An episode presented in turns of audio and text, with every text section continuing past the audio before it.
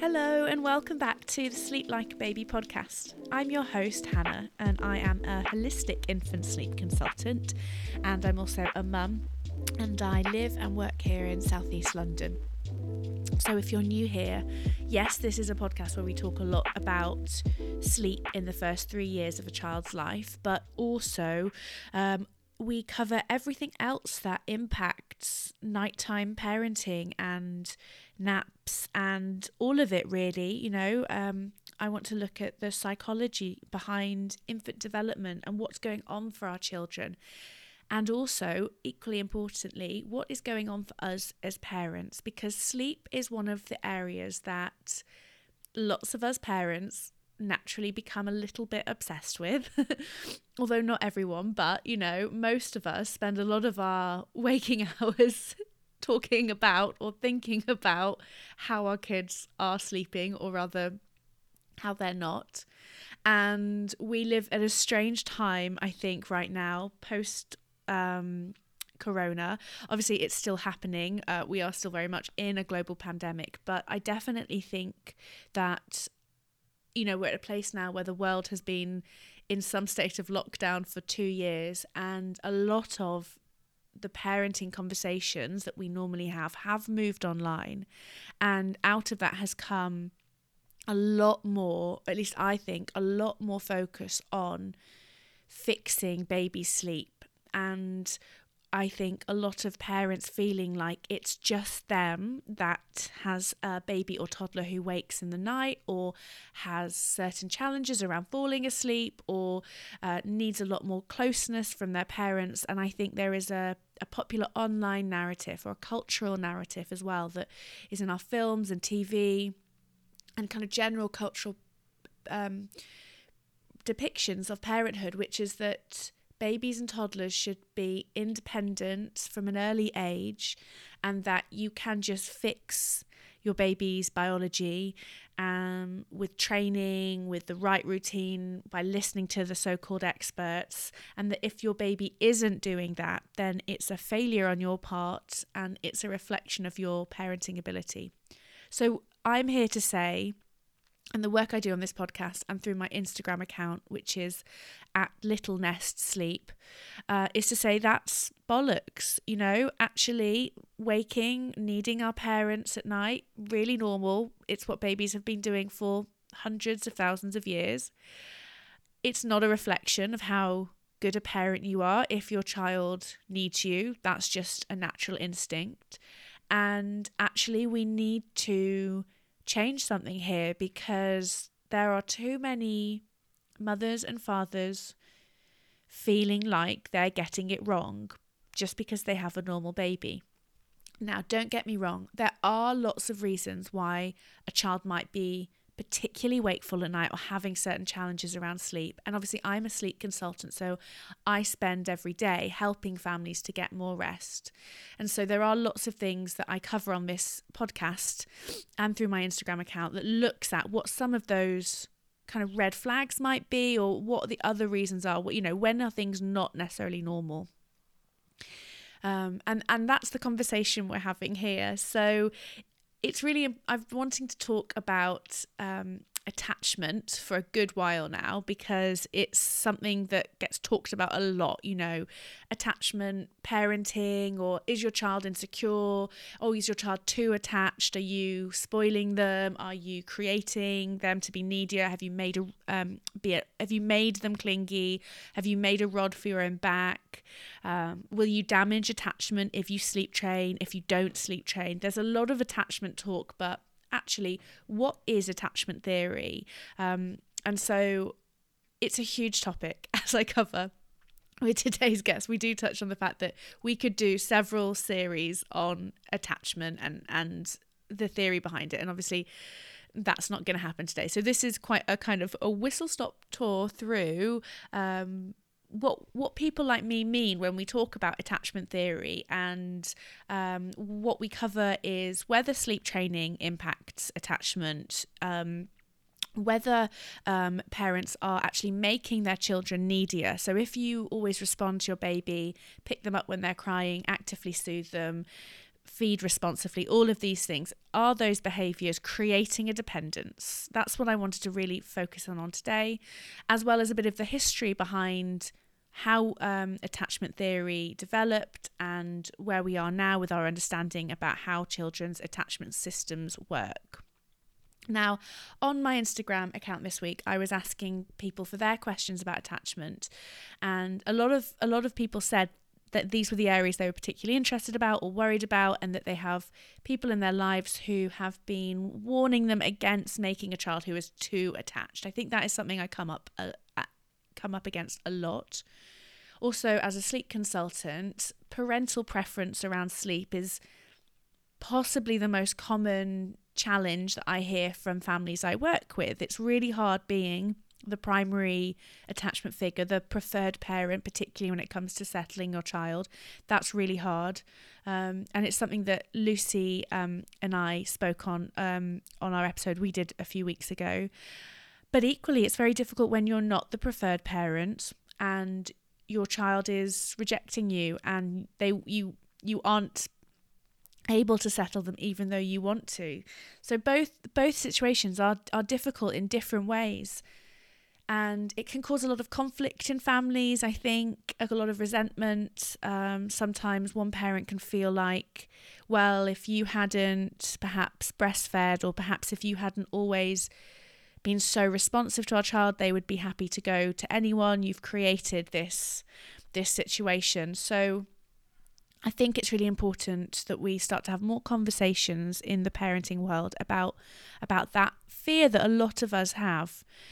Something else that came up though on the, this Instagram Q and A that I did was about childcare and how that can um, impact attachment and a, and a worry that uh, if you're going back to work and your child is then going to be left with other caregivers, is that going to compromise their secure attachment, the bond that you've built up, etc. And I think that is a conversation that I'd really like to have on another episode actually and go into in more detail. We we do touch on childcare in today's um, episode, but it's such a big thing.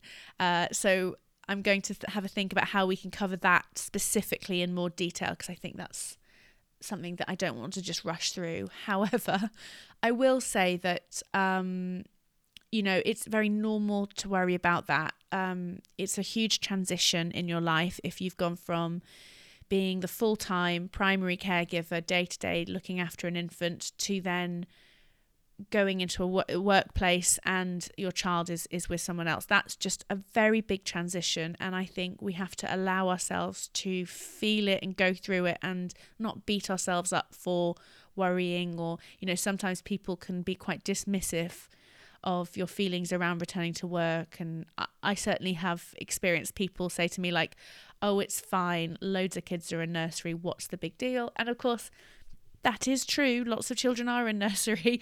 Um, it, but if something feels like a big deal to you, it is a big deal. And it's like I say, it's a big transition. So, um, you know, be gentle with yourself about attachment and your kind of feelings about your child. It's it's okay to feel it all. Um, but I hope what you can take away from this episode is that it actually isn't your fault if your child is very attached to you. If you have well, I don't like the word clingy. I think um, the word cuddly is a better, um, more appropriate word because it has fewer co- negative connotations. But if you have a really cuddly child, that's not because you've created them that way. That's because that's who they are.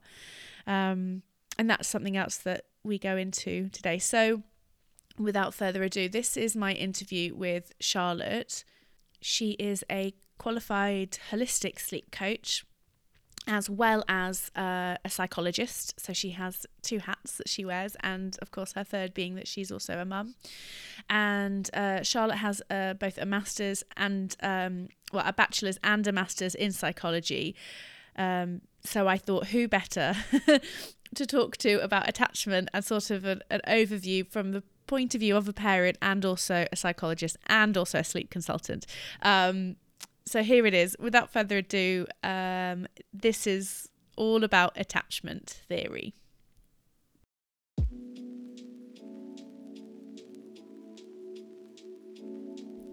The Sleep Like a Baby podcast is supported by The Octopus Club, the online marketplace where you can buy, sell, and give away baby and kid stuff without any hassle.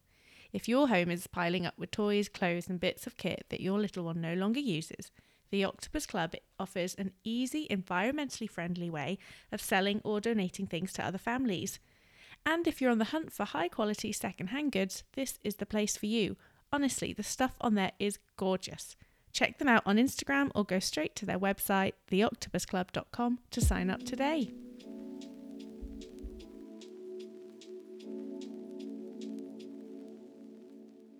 Charlotte, hi, hello, how are you? Hi Hannah, I'm I am good, thank you. How are you? Yeah, I'm not bad. I'm not bad. Thank you for doing this day, and I know you've got a bit of a cold, so sorry. no, it's fine. Hopefully, my kind of nasally voice isn't too uh, irritating to, li- to listen to. Um, that's my, that's my only bugbear. It's it's not kind of from my behalf. It's it's the listeners. Look, if I think you sound nasally, I'll just I'll delete the episode. I'll, I'll... the whole thing. The whole thing will go. oh well, um, yeah. I suppose for people that haven't come across you before, could you tell us a little bit about who you are and, and what you do? Yeah, so I um, run the Holistic Sleep Mama, which is a um, I'm a sleep coach. Um, I like to think of myself as being sort of a, a family sleep coach as well as just looking at um, little ones and how we know how much little ones' sleep impacts on the whole family. Um, so I've been doing that for uh, about a year and a bit um, and I also do that alongside my sort of other job, my my main job, which is an assistant psychologist. So I work for um, a local authority's educational psychology service. Um, so that's with slightly older children. It's more sort of school aged, some early years, but mainly sort of school age stuff. So yeah. I'm kind of doing a little bit of both, really. Um, trying to spin a lot of plates. Oh my goodness! Um, and you've got a toddler. And yes, and I've got a toddler um, who probably takes up more than both of those roles put together. Yeah. Um, yeah. Yeah, but but but that's me really. It's yeah, I. It's a lot of different different elements different types of experiences so um, i'm you know really really honored that you've you've got me on um, to have a chat with you hannah as well oh no thank you so so, do you work with children? I don't know if you can say this much, but do you work with children in care then, or through schools who've been referred for sort of behavioural challenges? Yeah, so it's more um, referrals have come in from school. Yeah. Not so much children in care. Um, there's kind of a separate team that work with children in care just due to the complexities, really. Mm. Um, so when children are finding it difficult at school for whatever reason, uh, and schools are at a bit of a loss as to how to help, um, and they're not looking for an assessment or um, a sort of report or anything like that, then they tend to tend to come to me for sort more sort of intervention based work. Got it. Oh, it must be fascinating the work that you do. I'm so interested in. Had you always wanted to be a psychologist?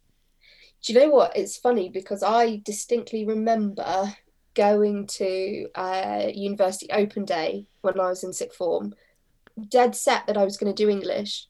Um, and I remember thinking to myself, mm, but but I can I could do English really without kind of doing a degree. We're always doing English and literature and and stuff like that. That was more of an interest. Um, and I it was like a weird sort of light bulb that I thought actually I'm going to do psychology instead. Um, yeah, and kind of just just went from there really. So I mean, I've always, always been fascinated with how people think mm. and um, what drives people's behavior and how I'm different to the next person and they're different to whoever. Um, and often I think I'm I'm so interested that my, my mind just goes faster than it can keep up with really in terms of trying to to figure things out. Mm. Um, but absolutely, it's it's it's an honor really to work in such a fascinating area um, yeah. And so, was it then when you had your daughter that the sleep stuff started to interest you even more? Yeah. So, I've always been really interested in kind of the the psychology behind sleep, so everything that goes on with that. Um, and then obviously my daughter was born, and her sleep was atrocious. um, and all the while I was thinking, this can't be right. It can't be normal because there was so much out there that said, right, she's so and so months now. She should be doing this. You should be aiming for this. She should be napping every however long. Um, and she just didn't fit any of those boxes at all. Um, mm. And I thought, sure, you know, but she was fine. You know, she was she was thriving. She was um, happy. Um, and I thought, well, it's it's not impacting on on you, um, so it must be okay. Um, but yeah, so I, I was just so interested in finding out more, and I think in in the role I'm doing now with with being a sleep coach is I'm I kind of am trying to be that person that I wish I had, you know, to to say actually this is really normal. It's it's hard, it's really hard, um, but you know it's it, it isn't forever. Um, you're not doing anything wrong, and you you don't have to do things that don't feel right. Mm-hmm. Um, so was, she's definitely been the driver um, behind uh, the sleep work, definitely.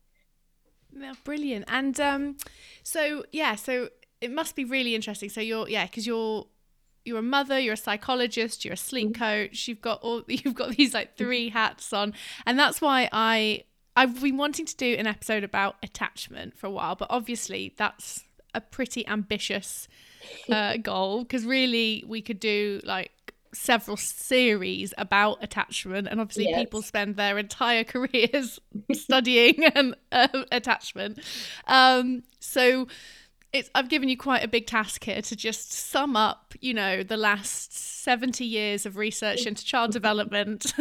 just go. Yeah. No. Who better than a psychologist and a sleep coach and a mum of a a spirited toddler. So, yeah. you seem like the best fit. Oh, thank you. I'm st- certainly got a lot of imposter syndrome going on.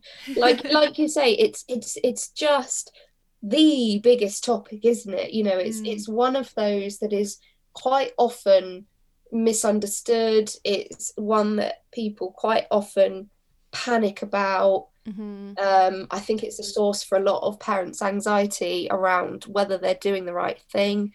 Um, you know, and, and there's confusion as to kind of their child's normal behavior and sort of interpreting it in terms of attachment difficulties sometimes as well. Yes. Oh, um, oh, that's such a good point. We should come yeah. on. I want to come back to that, but mm. shall we start off by saying the difference between like attachment parenting and yes. what we're talking about, which is attachment theory? Yeah, so attachment theory we'll we'll, we'll talk about, um, but certainly I think there is a big difference where you know you don't have to be doing what's considered attachment parenting in order to help your child have a secure attachment. So, as far as I'm aware, in terms of attachment parenting, it's things like um, breastfeeding, bed sharing, um, you know, all of these things that actually, for some parents, aren't aren't feasible, aren't mm-hmm. you know, they're not able to do. But that doesn't mean that that's the only way to get you know to kind of optimize an, attachment um it's absolutely not the case. So i think certainly there are elements in that that are talking about proximity and keeping babies close um, being responsive such as with with breastfeeding and how that's much more about responsive feeding than sort of um, timed intervals and things like that. And obviously with bed sharing where you you are keeping them close all the time sling wearing all that kind of stuff um, so I can see where the confusion is. Mm, yeah. Um, but yes, because it's the seven B's, isn't it? It's um, birth bonding, breastfeeding, baby wearing, bed sharing. Uh, oh, beware of baby trainers, belief in the language value yeah. of your baby's cry, and balance. So this, so you know, there's a lot of good stuff in there. But as you've said, breastfeeding isn't going to happen for everyone. Yeah. Bed sharing isn't appropriate for everyone. Yeah. Um, birth bonding is lovely, but not everyone gets that experience. You know, so I think there can be a lot of pressure sometimes when people hear attachment the uh, attachment parenting, thinking, well, oh, I I don't do those things, so is my child not going to be securely attached? Yeah. absolutely. And you know, attachment is ongoing. You know, Mm. um, even into adulthood, we we can form different attachments with with other adults. Um, you know, kind of going by what our attachment was like as a child. But but you're right. You certainly don't need to be doing all those things. Um, and we, I think we'll talk a bit as well. I know we wanted to talk about good enough parenting and actually we can do to be good enough um, and to kind of consistently show up for our children. We don't, we certainly don't have to be getting it right 100% of the time. Um, and in fact, that, that can be, you know, more of a detriment than anything. Um, so we can, we can, that will certainly be a good discussion as well, I think. Yeah. So okay, so attachment theory is go. This is really putting you to the test now, No, no, no, fine. so I think whenever we're talking about attachment, we, we have to mention uh, a man called John Bowlby. So he was a psychoanalyst, and he kind of has this evolutionary theory that suggests that babies are born in this world kind of pre-programmed to form attachment with others because that's essentially how they survive.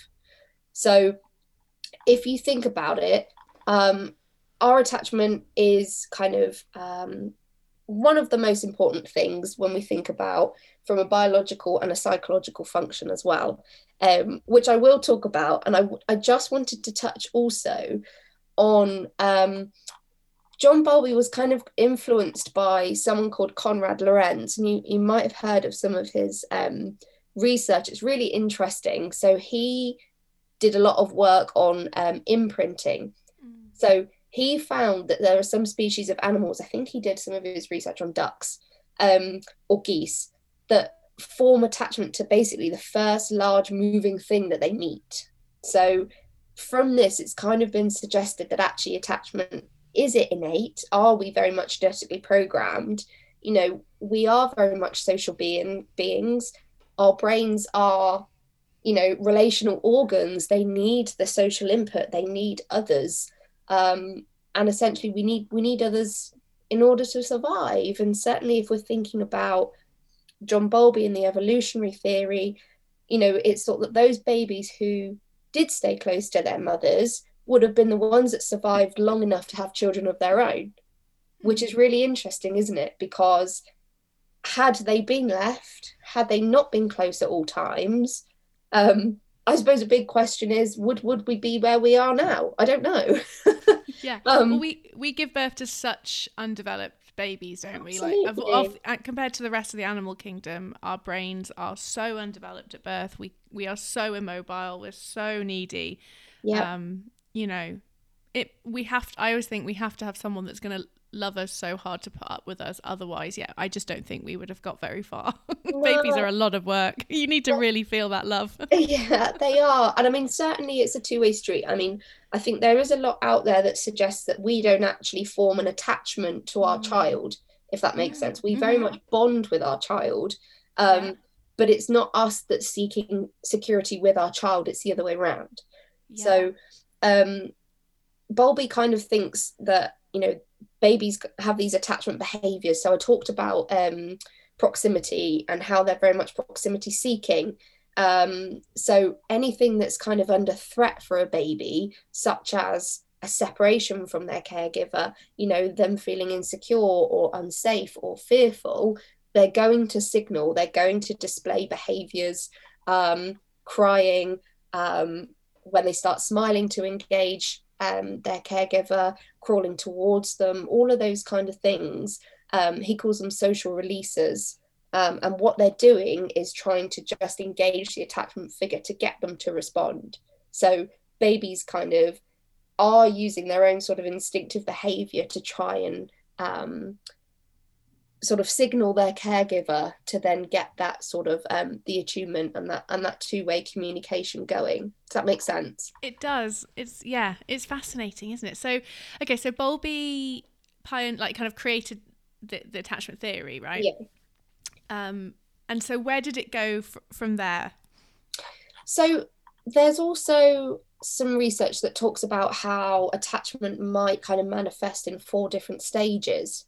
So this was, I believe, Schaffer and Emerson Um, and they talked about something called the asocial stage or kind of the pre attachment, which is when they're really, really little, and how they don't actually tend to, you know, discriminate between caregivers, if that makes sense, but mm-hmm. demonstrate a preference for humans over, you know, another species, for example. Yeah. Um, so they're kind of that that goes with the argument, doesn't it, that they are hardwired to kind of um attach as soon as they're born to a human.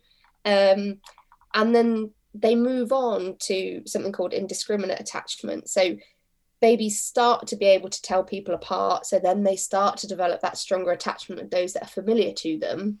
Um, and then what we typically see, what, what we refer to as the separation anxiety. So this is where, like, you know, between that sort of seven, nine months, um, they have more of a specific attachment to a certain caregiver.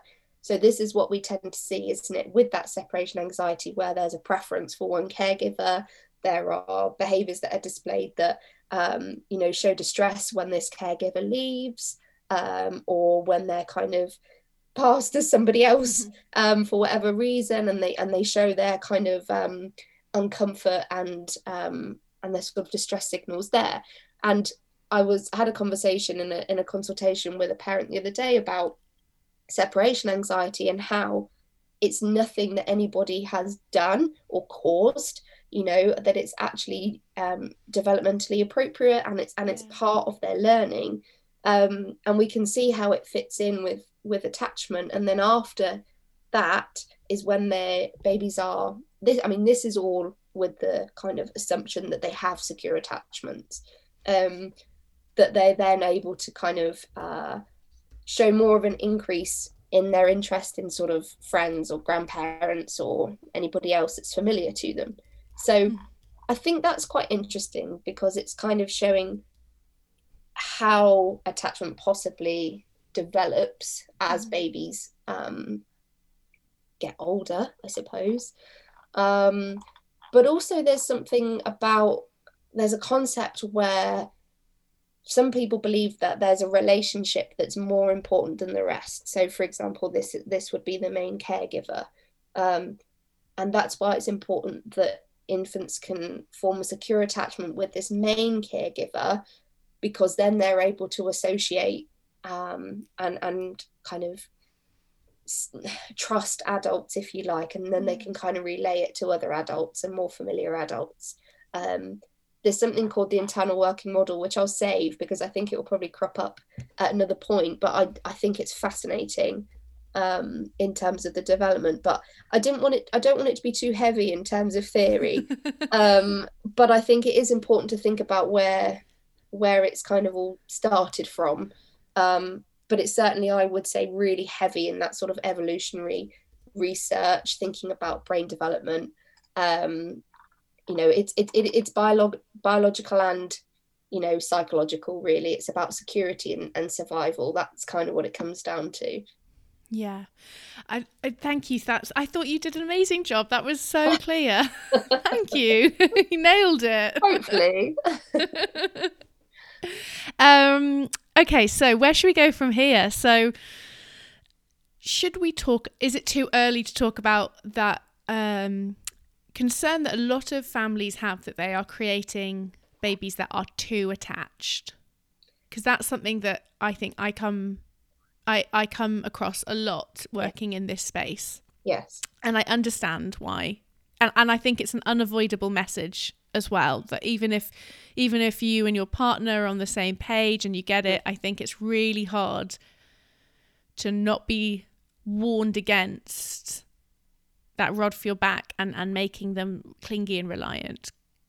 Yeah absolutely. I mean i i i do i get it. When you're when you're in the thick of it and you're that preferred parent um, certainly if you're um, a breastfeeding parent as well because there's the extra uh, kind of layer of especially very young babies of I'm their, their sole nutrition you know um, so there's the extra responsibility there um, that when they can't leave your side or um, you know they're not able to and i wish you could see i'm doing my my bunny fingers self settle yeah. um you know and and it's easy to think oh what am i doing you know they should be able to do this by now or um, you know I'm, I'm they should just be able to be fine without this i've shown them you know long enough how to do it or all of those things and mm. i think the big big misconception that there is is that parents are told the best way to have independent children or independent babies is to give them the opportunity to be independent as early as possible. And it's just nonsense you know mm. there's this whole thing about you know again it's another huge topic but about the way babies learn. You know babies don't learn by accident how to do things or they don't learn by accident about the world you know they learn absolutely everything by their caregivers you know those that they um, are in the company of all the time um, so it just doesn't make sense at all, does it? To to suggest that babies can learn how to do things without being shown.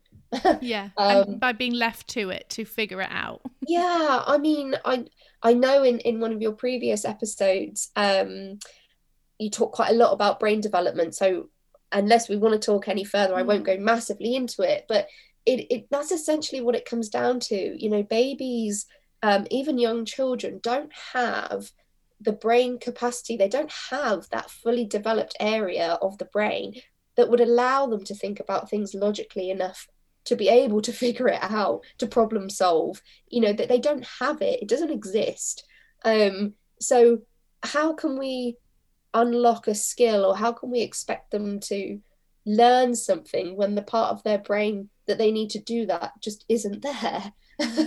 Yeah. you know, it, it, it doesn't it just doesn't it doesn't make sense um yeah and i know you and i could rant well not rant but like we could talk about sleep training all day and i would be very up for that but um yeah. i think one of the big holes in this whole argument for me is is mm. and this is what i realized myself as a mother was when i looked around at my peers and i realized that sleep training did appear to like you know help like the night like this there's no doubt about it. My friends that were sleep training were getting more sleep than i was yes. um in that short term especially in that first year of life. But then i realized that once like my friends kids were turning two three four they weren't sleeping any differently to how the other kids were um, and that sleep just became increasingly about very obvious or more obviously about emotions. Obviously i think it's always emotional but it's mm. very different with verbal children because um, we it's just more apparent. Yes. Um, and I think, yeah, that idea, therefore, that a child has learned something during early infancy about independence and about um, self reliance and learning that skill by being left on their own or by just, you know, even if the parent is sort of just patting their back throughout the whole process they haven't really learnt it. And and there is no evidence to suggest that that is any if they have learnt anything that it has stayed. Because all the research shows that actually a year or two years or three years or seven years after the sleep training has happened the children don't sleep any differently. And i think that's when uh, it becomes very obvious that attachment matters when it comes to sleep. And yeah. yeah i mean absolutely you're right. And you know we're having our own battles at the moment with with um with my daughters too. Um in terms of sleep um you know we'd, we'd got to a good place um and it's like all of a sudden two's hit and you know we're getting the bedtime battles we're getting the the kind of they're, they're almost tantrums you know in the mm. middle of the night. Um and it's it's easy to fall into a power struggle mm. you know when it when it comes to sleep and and you're right i think when toddlers especially and they've got that really emergence kind of sense of self and that more sense of separateness and they're kind of starting to learn more about themselves about their wants about what they do and don't like about that need for control and, and all of that psychological development that's going on you know, and we know that sleep is a massive separation. You know, mm-hmm. there are lots of sep- mini separations that happen during the day. Even, you know, if you're a working parent and your child goes to some kind of um, nursery or childminder, you know, that that's a good chunk of the day that they're away from you. But the difference is, is that they're still in company of other caregivers. You know, they're not alone. And I think it's important to remember that aspect, you know, it's not that our toddlers don't necessarily want to go to sleep or don't like their sleep space. I think that's quite common, isn't it? Mm. Um, mm. It's it's the separation that that they're yeah. finding difficult, and you're right. It does very much become um, about emotions and about the need for security and safety and knowing, you know, that actually I am here if you need me. Um, and I think that's where the whole independent thing comes in. That if a child has been able to be wholly dependent. I think there's an argument out there that children need babies, sorry, need to be codependent.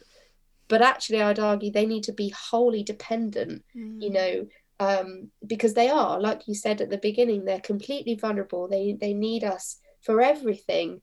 Um, and if they haven't been able to do that, they're not going to you know learn what that feels like. They're not going to be able to learn the trust the security their kind of um, the way that they view adults the way that they view others um, and all of that can have can have an impact certainly as as they're getting older and like you say finding their their voice um, i'm finding that quite tricky as well. So and so this might be a good definitely moment when it comes to sleep. Um, yeah.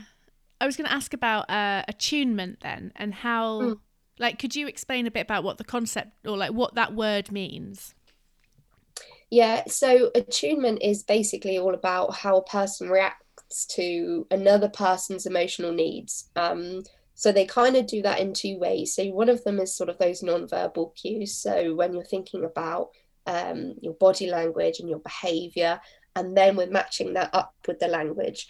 Um, so even things like tone of voice, um, pace, um, pitch of voice, all of these things.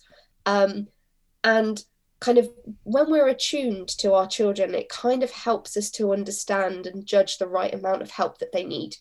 Um, and also, it kind of works both ways. So when we're attuned to our children and their needs, um, the communication and the connection that we've got is all enhanced. So in terms of sort of specifics, I mean, attachment principles are very strongly rooted in attachment theory. Um, and I talked before about how learning doesn't happen by coincidence. Um, babies learn through those sort of mediated learning, so the shared and supported learning that they have with a caregiver. Um, and it, when we're looking back at foundations for attuned communication, so ultimately it's kind of like being as attentive as possible. So you're looking towards your baby, you know, give them eye contact for goodness sake. um, you've got the open posture. You're, especially with older babies, you're giving them the time and space. So even with babies that aren't yet verbal, you know, I remember my mum saying to me, you know, when you're talking to her, pause, you know, mm. um, because you can even have those those early conversations with young babies quite early on even the babbling you know they learn what the turn taking is like. Yeah. Um so you're waiting for the response. Um you're wondering out loud you're um you know it's about being playful it's about listening. Um and then when we're thinking about body language it's it's our facial expressions.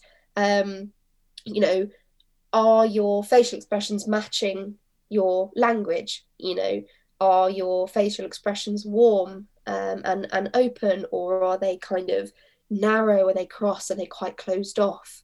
Um, so all of these things and i mean I, I have to say it's it is hard because these don't necessarily come naturally to everybody for whatever reason.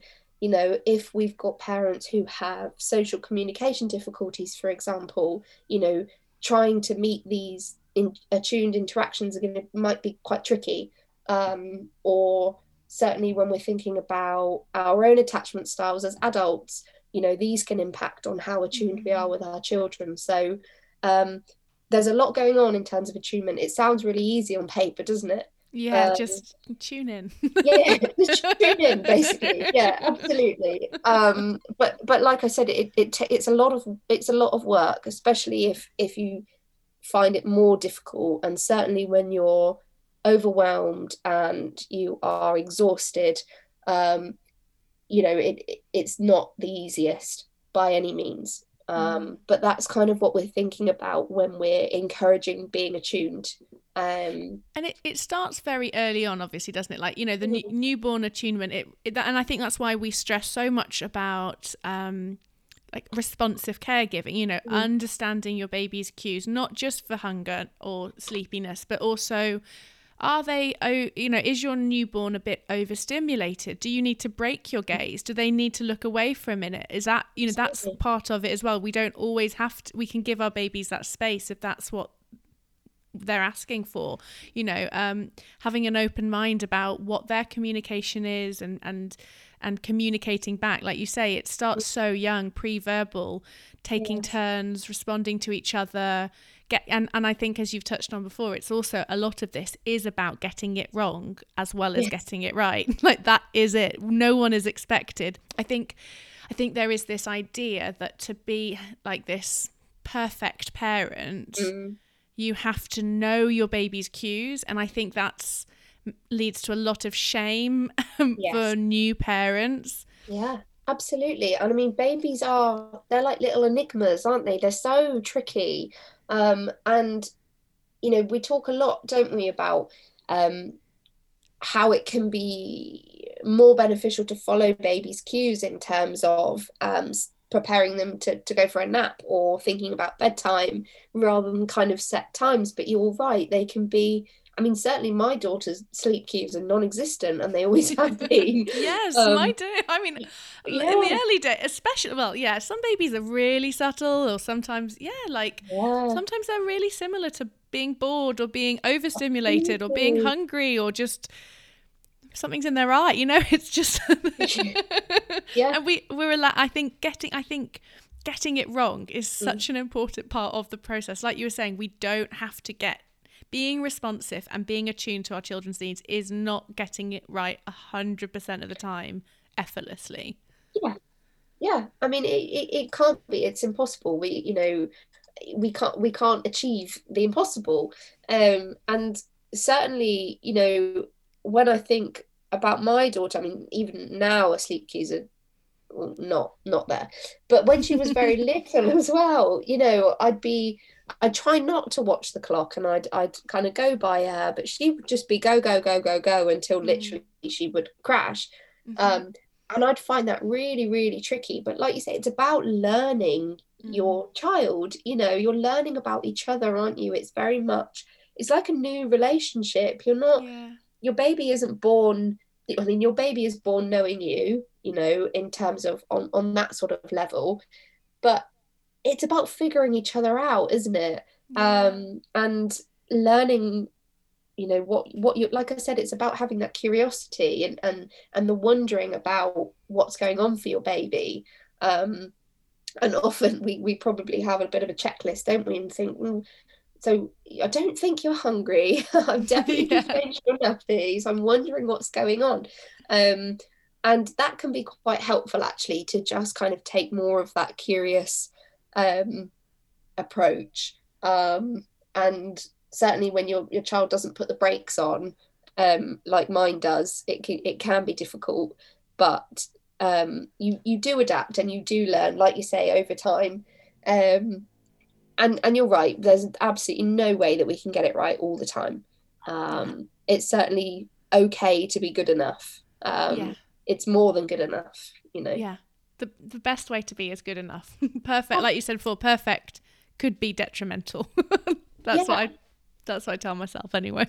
yeah, absolutely. I mean, in terms of the whole good enough parenting, you know, if we think about what a good enough mother or, or father or, or caregiver looks like, it's who who kind of learns best how to look after a baby. So it's not taking all the advice from the health professionals. It's not going to Dr. Google. It's not reading all the parenting books as such, but it's actually from having a baby yourself, you know, and mm. learning about your baby and kind of acting on what feels natural, which again, a lot of what we're talking about is very much easier said than done. Yeah. Um, but every single parent I speak to, one of the hardest things that they find is is tuning out what everybody else says and what everybody else thinks. Yeah. Um, it's difficult though, isn't it? Because we are a social species. And I do also think mm-hmm. that parenting is a group activity that we mm-hmm. have always done with support of a community as well. So yeah. I think that that's where there's this conflict because we all want to lean on our village and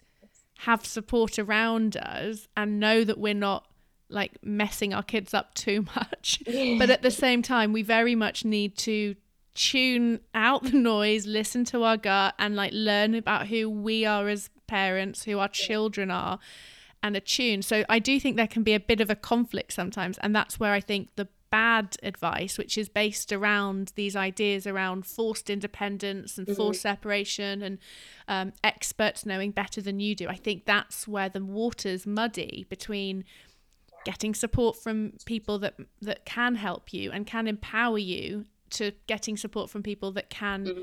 like dim your light and make you feel like you don't know what you're doing. That's my that's my Absolutely. TED talk. I mean I'm done. We can we can stop now.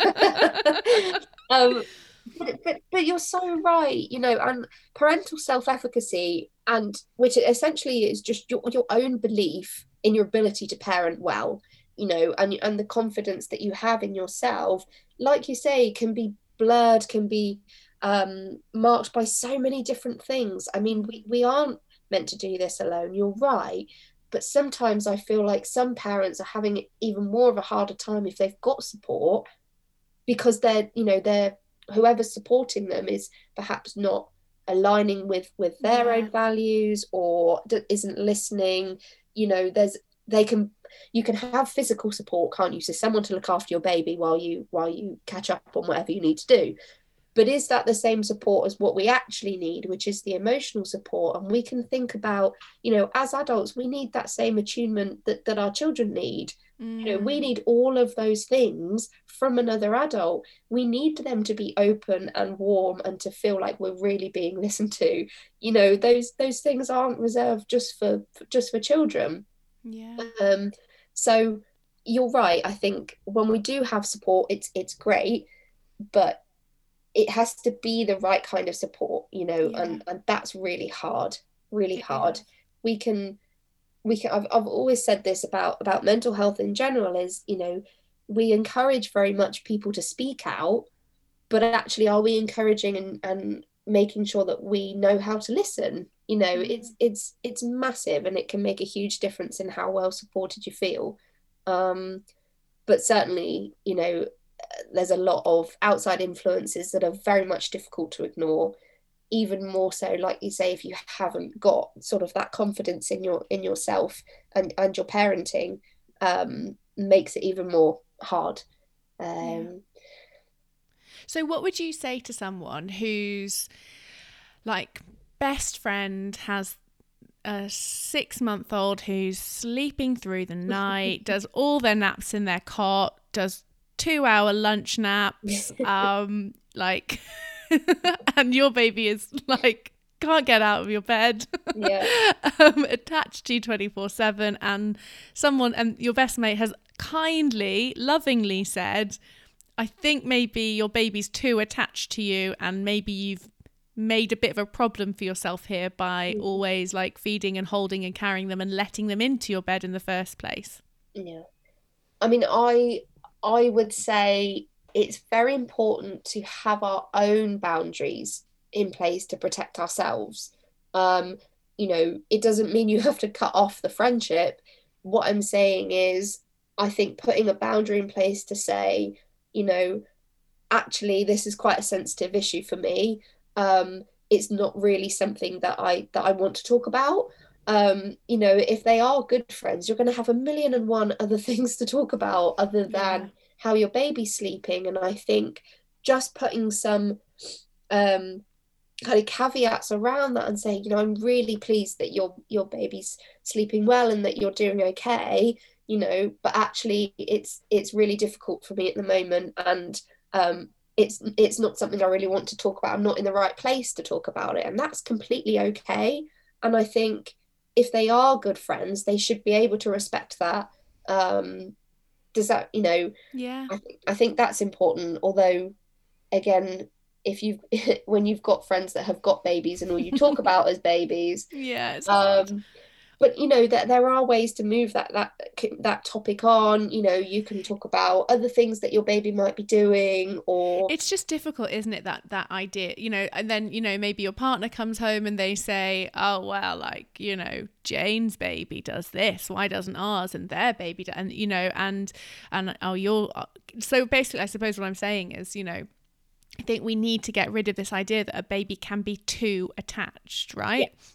Yes. That's like nonsense. Yeah, it, it, it it's not um it's not a thing. I think when a baby is displaying a real difficulty with leaving a caregiver um, over an extended time, I think sometimes that can be indicative of, you know, um, there might be some some stress at home. There might be, you know, we. I think what we forget to do is look at the external factors that are going on in a baby's life um, which can lead to behavior that some people think is being too attached, you know, mm. or clingy or things like that. You know, babies um, babies are clingy you know it's it's not a bad thing um you know it's not a bad thing to be clingy all they're doing is for whatever reason they need that extra support that extra reassurance to kind of then go off and explore it doesn't mean that they're too attached you know that's yeah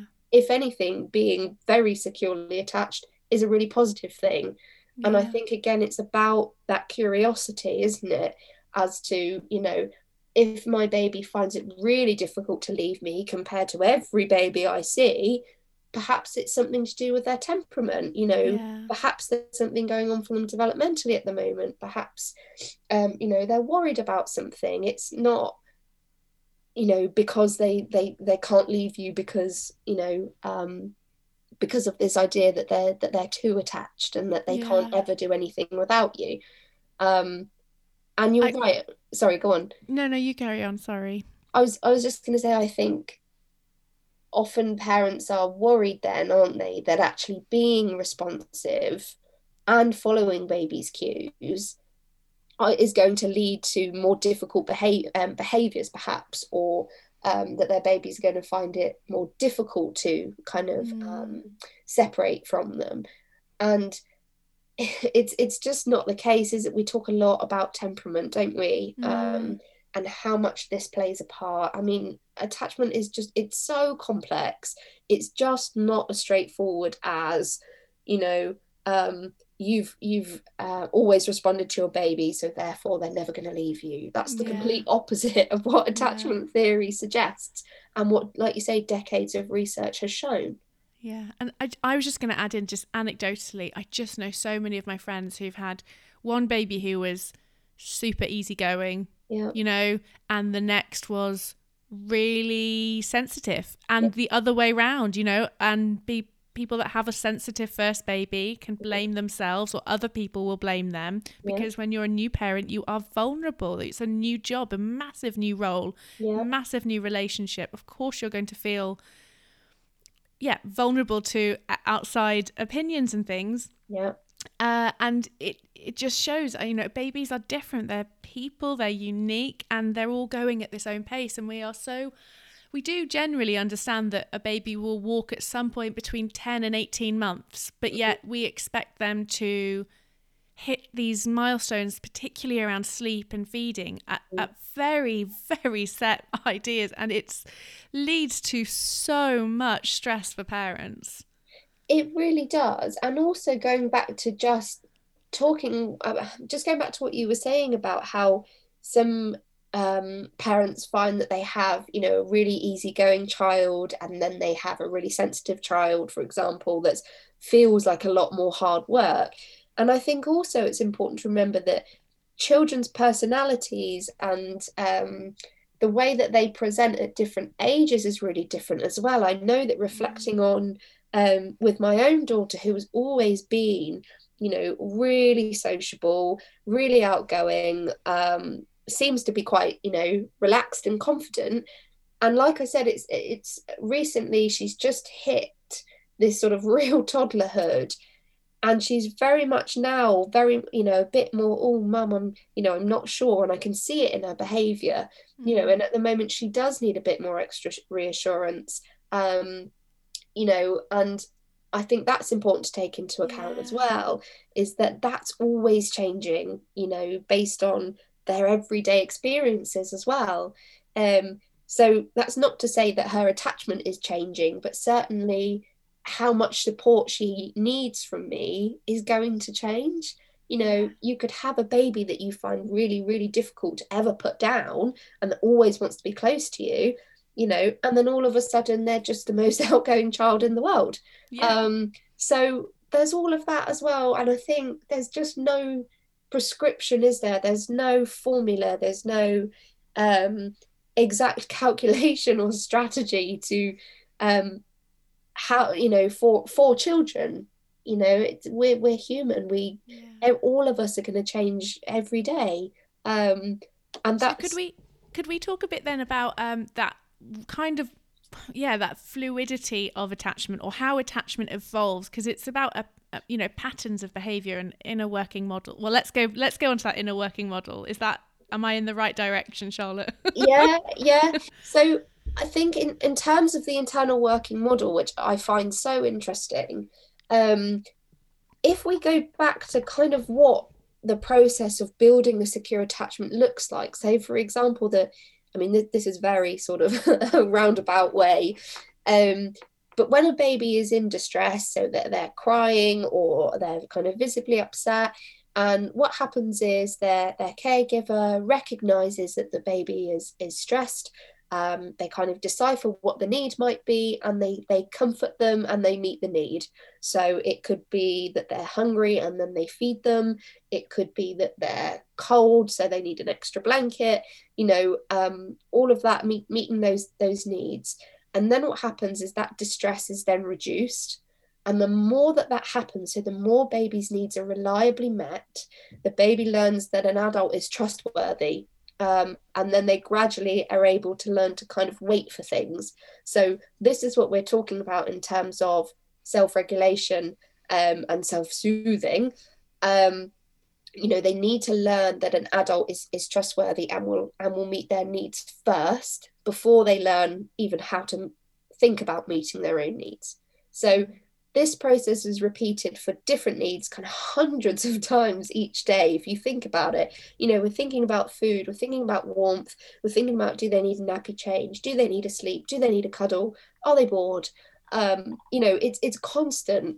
Mm-hmm. um, and it's important to remember that none of us are born with the capacity to regulate our emotions. So, no matter what people tell you, uh, babies aren't born with this skill you have to unlock that that all of a sudden means they're going to be able to to soothe themselves so babies emotions have to be regulated by an adult and again where babies physical needs are met and where babies emotional needs are met they learn that adults can reliably meet their needs so adults are trustworthy people are safe i can rely on others um, and I know I know self-soothing is quite a hot topic in in our sleep world, isn't it? Mm. Um, but when we're thinking about self regulation, it's the ability to cope with and manage uncomfortable feelings. So when an infant is relying heavily or you know wholly on a parent to regulate its feelings um, we're talking about then that that that trust develops.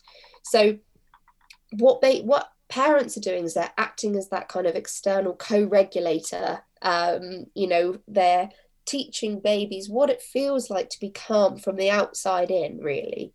Um, and when this attachment is secure, when babies know parents are going to reliably meet their needs um, and provide the comfort that they need, and that kind of dyadic relationship is working well, infants develop something called the internal working model.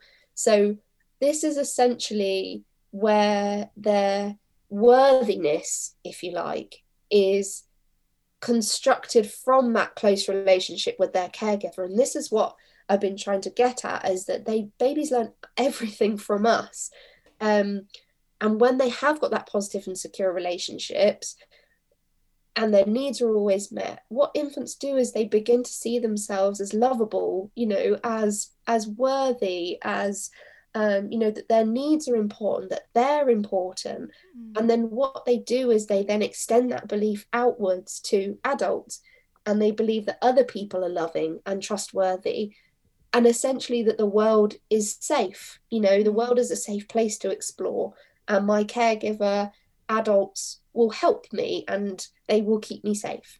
So yeah.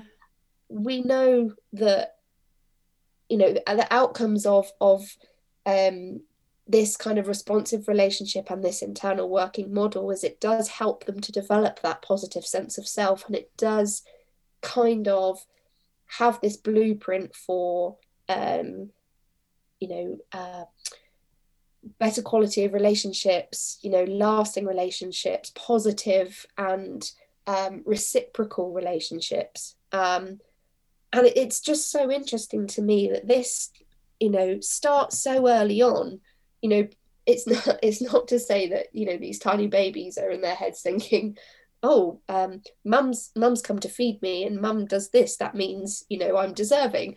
It's certainly not on that kind of conscious level. Um but it's just a really really interesting area of mm. psychology i find. And we can very much trace that back to how how well were our needs met when when we were very little and very vulnerable. Um well i um one thing i think uh in philippa perry's book um the book you wish your parents had read Yes. Which I think probably gets mentioned in every episode of this podcast. Um, I don't know if you're a fan, but she, I think the way she describes internal working models, or at least what I think she is describing as uh, internal working models, is that, you know, imagine if you landed in a foreign country, you know, on a plane crash and you're the only survivor and you get off and you have no idea where you are mm. and you've never encountered this type of landscape or culture before and one person comes along to rescue you that you know and it's like that's your guide for that culture. And if they are kind and smiling and helping you to food and helping you figure out you know that will shape your understanding of that new culture you found yourself in. It will make you think okay these are trustworthy people or nope these are not. These are dodgy people. I need to keep one eye on them. And yeah. i think that's quite a nice um and like way of thinking about it.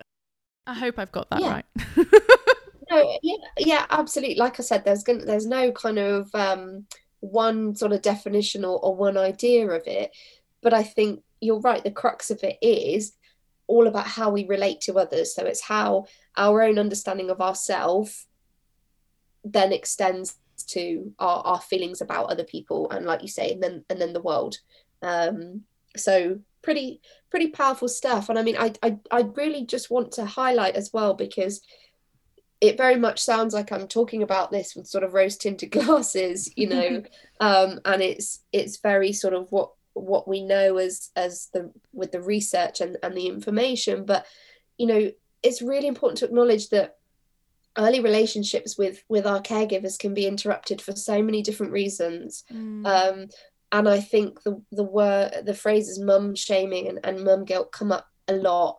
Um, and in no way are we kind of inferring blame or guilt for the way that babies are turning out or um, mm. the the choices that parents are making because quite often it's not an active choice you know mm. it's it's something that we're having to do as a result of our circumstances you know we all care about our children we're all doing the best that we can but you know and there are things that are that do get in the way of secure attachments mm. but you know your everyday parenting and occasionally getting things wrong um, or needing to put your baby down in a safe place and walk away for five minutes because you are dysregulated yourself is is not going to damage your attachment you know and i think that that's what i hope people you know w- will start mm. to to understand is you know we, we are all doing our best and actually there's no I, I read um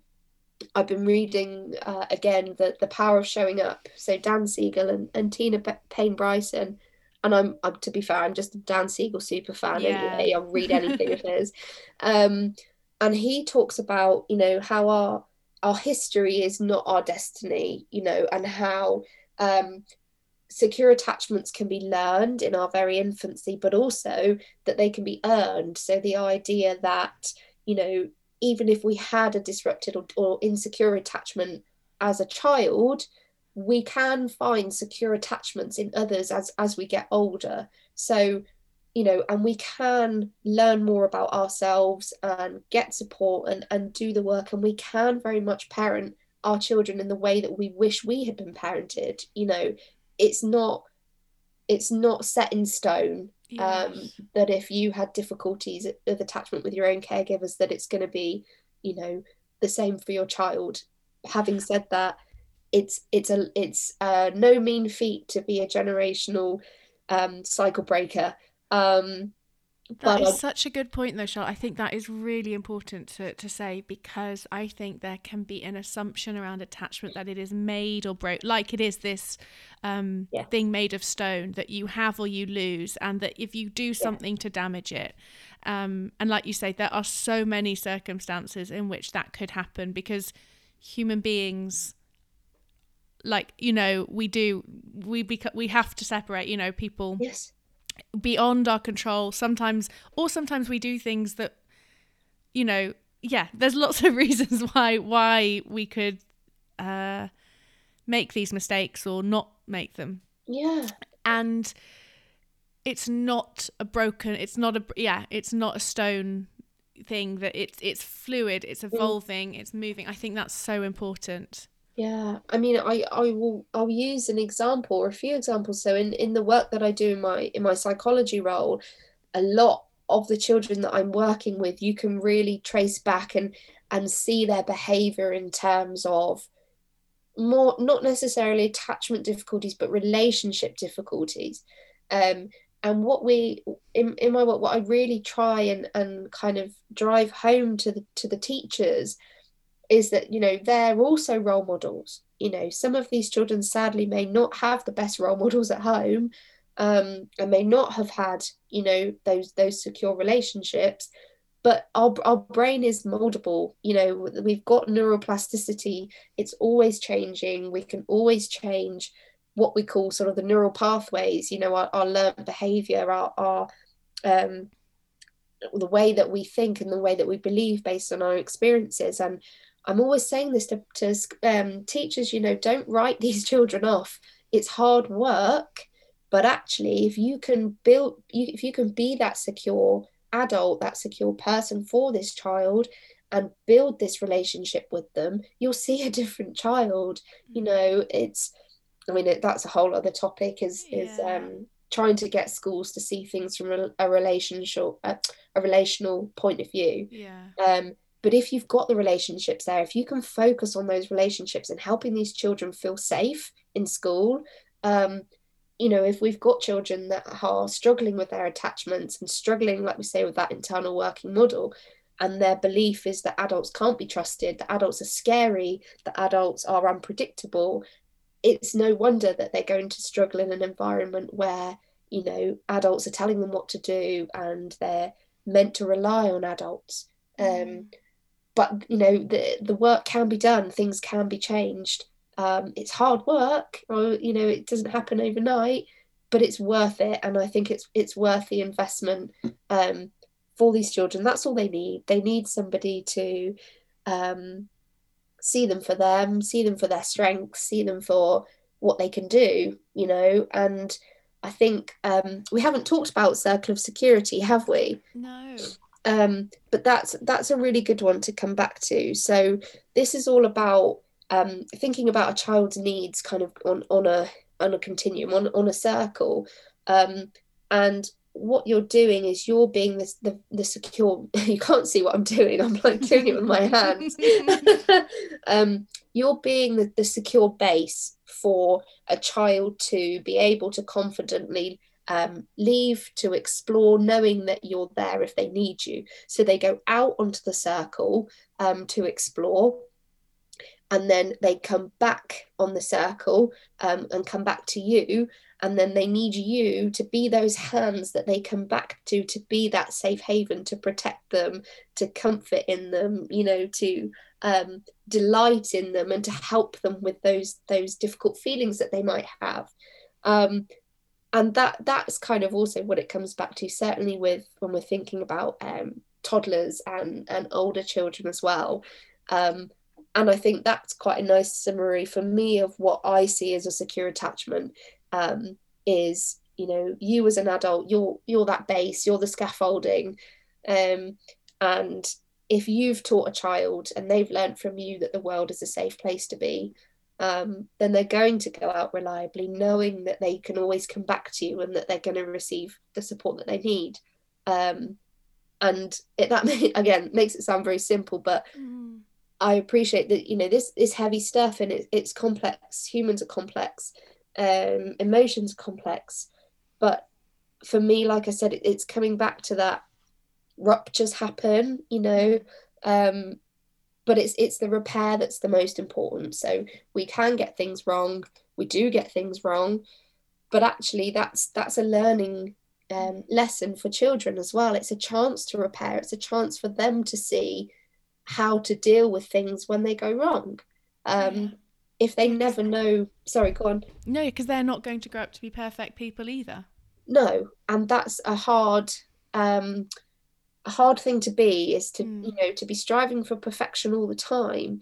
Um, and also if if we're trying to be these perfect parents and trying to protect our children from all stress and all harm and and never get any, getting anything wrong they never actually learn um, how to self-soothe from us they never know what it feels like to go from um, a manageable stressful uh, experience to then be supported to calm you know because they're never getting to that point does that make sense mm-hmm. um, so actually they're they're at a disadvantage when it comes to stress later in life because they're not going to know how to deal with it.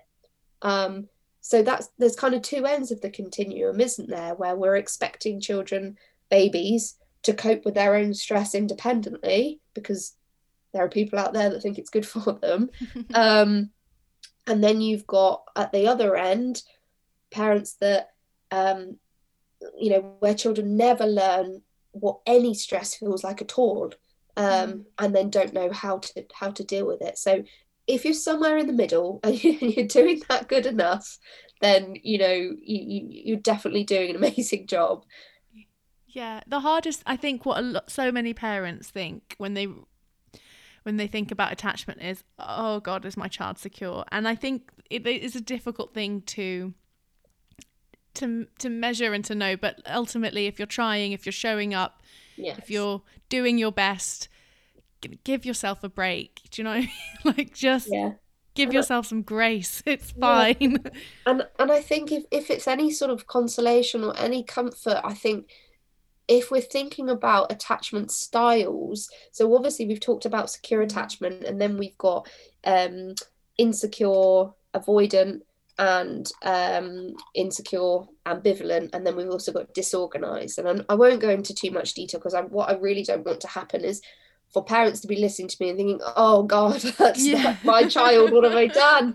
Um, but what I will say is, um, disorganized is is very much at the extreme end where um, a caregiver is scary to uh, an infant mm-hmm. um, and they are kind of um, terrified and what they do is they just learn never to seek them out um, because it's too scary for them. Yeah. Um, and again that's a real extreme end. Um, and with the ambivalent and the um, and the avoidant there's research to suggest that even if you've got these insecure attachment styles you can go on to kind of um, have healthy relationships because what you do is you kind of find organized patterns to um, to navigate. You kind of compensate in a way. Mm. um, so even if you don't have uh, a really secure attachment or you're um, worried that your child doesn't have a massively secure attachment you know they can still form relationships. They are still going to function um, you know it's only like you say at that real extreme end that they then find relationships really difficult. So um, if that's any consolation, you know, it, it, even if parents are concerned, chances are, unless you're really at that extreme end of their their early life experiences, um, you you are getting it right. You you are doing enough. Um, yeah, I hope that makes sense. It does. I'm I'm aware of the time as well. Um, Yeah. sorry, I should let you get on, but um, it's so interesting. I love Mhm. it. Um, yeah. Uh, is there anything else you wanted to add to I, I this just conversation? I just wanted, I know um, that we can't not really quickly touch on on sleep training, and I know Mm, that a lot of parents who have sleep trained um, are then worried with with all that we talk about that they think they've ruined the attachment with their with their child. Um, and the, the simple answer to that is no.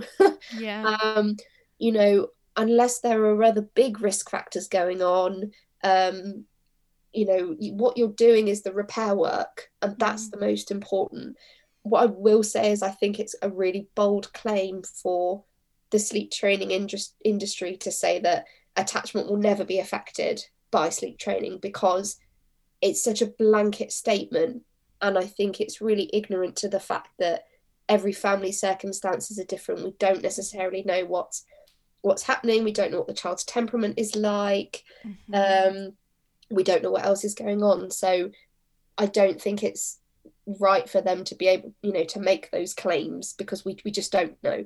Um, but the long and short of it is probably not. Um, and especially if you're worried about it as well. We always say this, don't we? That if you're worried that you're not doing enough or that you're not getting it right, you are, Yeah. you know, because you, you care enough to to to think about it and to question and reflect. So um yeah. I mean, Yeah, like I th- we could go on and on, but yeah. I think that is a claim that the sleep training industry makes against sort of um the work that you and I, people like us, do, which is that mm, we're trying to scare parents into saying, "Oh, well, if you sleep train, you're going to make your children insecure and ruin attachment." And and we're not saying that. We're we're saying, but I think what you've really clearly explained is how the self-soothing idea is a mm, fallacy, yeah, and actually the whole basis on which they are selling this approach is mm, based on like nonsense and really outdated, totally debunked like concepts, you know, so from another time and another world that don't apply to what we know today about attachment, which is that we want to create a pattern of attunement and mhm, trying and showing up and getting it wrong. And there is space for getting it wrong. And so we're not here to demonize all sleep training families. I'm i tried it. Like i'm not you know?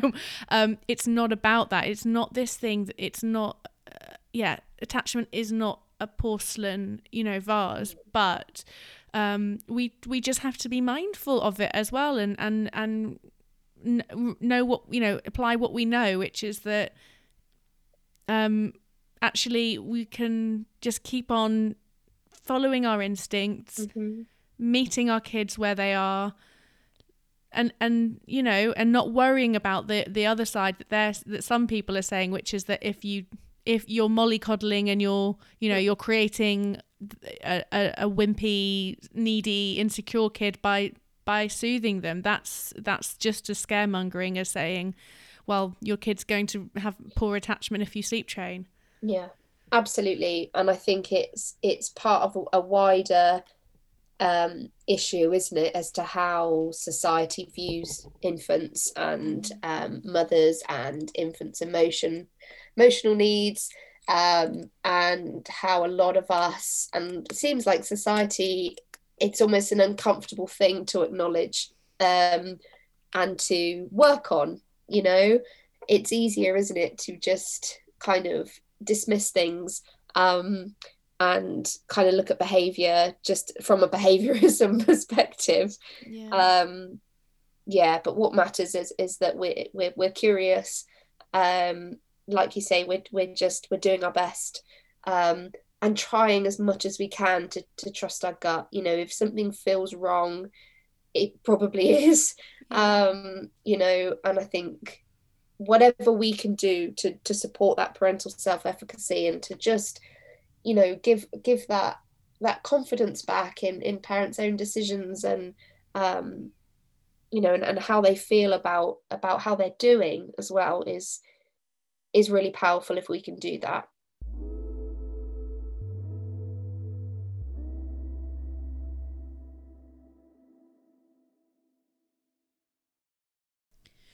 So, whenever I listen back to these interviews for the editing process, I try and hear them not as a sleep consultant or a content creator, but as a as a mum, and I try and think what would I well, what am I taking away from this as a parent listening to it because I get so much out of these interviews and conversations that I get to have. Um, and I apply so much of this stuff to my own life, and I've learned so much. So um, I'm very grateful that I get to speak to such clever people all the time. Definitely, I think what I have carried around with me this week since my chat with Charlotte was that um, her message about not being perfect is so lovely to hear, isn't it? You know, and I have to say, I say this to my clients a lot as well, but um, I think we can just be incredibly hard on ourselves as parents. And I've talked before on this podcast about how I am a recovering perfectionist in so many ways. And obviously, nothing means more to us than the well being of our children. You know, we just want the best for them. And we are these imperfect beings who are raising them. And, you know, something that I talked a lot to my therapist about last year was about how having a child sort of shines a light on your own attachment style and your attachment um, needs and behaviors. And uh, I know that I think I was kind of oblivious to a lot of stuff before I became a mother. And then when uh, I'm there parenting myself, there is that element of reparenting that's happening as well. And that is, it's difficult and it's messy and it's complex and we're all busy and it's hard. This is hard work. You know, Charlotte says being a generational cycle breaker or doing that work on yourself is hard. It's hard work, but our children really don't need perfect parents. They really don't. Um, and the attachment system does not depend on perfect attunement. It just doesn't. It's really normal if you don't understand your baby's cues right now. it's really normal if you get it wrong. We have all had that afternoon or when or night or whenever it is where you are saying I've fed you, I've changed you, I've rocked you, I've taken you outside, I've done everything I can think of and you're still upset or you know you're not sleeping or whatever it is and we're saying like why? That is just a universally it's a universal parenting experience and it's frustrating as hell. Um, and I think sometimes when we think about attachment and creating securely attached children, we can be so hard on ourselves because we're thinking, God, if I'm getting this wrong, if I can't understand what their needs are, if I haven't figured out their routine, if sleep's going badly or feeding's hard work or whatever thing that we're sort of beating ourselves up over that day, um, you know, we just don't we don't need to worry so much because I do think that just by the trying and the showing up and forgiving ourselves and giving it another go and seeing what else works. That is the process. That's how it works. You know, we don't have to be perfect. We do learn a lot when we get things wrong. And our children are hardwired to attach to us. So I think as long as we keep trying to be responsive and trying to understand them and trying to attune, then we will get there. And you know, um, I was thinking again about the questions that came up on the Instagram story I did before this episode came out, and um, one of the best ones that I've had a million times to myself is is how do we know if our children are securely attached? And I think this is just like the million dollar question, isn't it? And I would really love to be able to answer it in a pithy soundbite. But I think the truth is we don't know, you know. Um, but one thing for sure is that if your baby is cuddly, needs a lot of closeness, doesn't want to sleep alone, you know, is behaving lots of sort of attachment behaviors, that is not in itself a sign that they are insecurely attached. Equally, if they're upset when you separate, that is not a sign that they are insecurely attached. Um, I think that can lead to a lot of confusion around attachment, though. Equally, if you have a child who is more easygoing in their temperament so that they are happy to play for a few minutes or longer on their own, if they are happy to sleep in a cot, if they're um, not a cuddly, clingy baby, that's also okay as well. That in itself isn't necessarily a sign that you have created an insecurely attached child either. Um, assessing attachment is um, is a complex thing as well. So the best um, tool that we have today is what's called the the strange situation experiment, and I'll link in the show notes to an ex- an article that kind of explains what that entails. But it was created by Mary Ainsworth, who was another um, pioneer in the world of attachment theory, and she created the strange situation um, experiment in in the 1970s to observe attachment in children um, over a certain age. So, um, but you know, I, I I hope that what this episode does though is puts your mind at rest if you are worried about your child's attachment um, and help you kind of understand what it is, why we attach, what's normal. But let me know, you know, get in touch. Um, tell me what you're feeling from the things that we talked about today.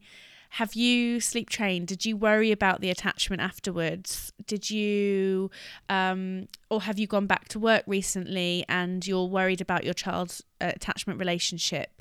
Because certainly, you know, it's these things often do have an impact on sleep and um, that in itself can be really healthy and normal as well. You know, it's very separation anxiety is very very normal.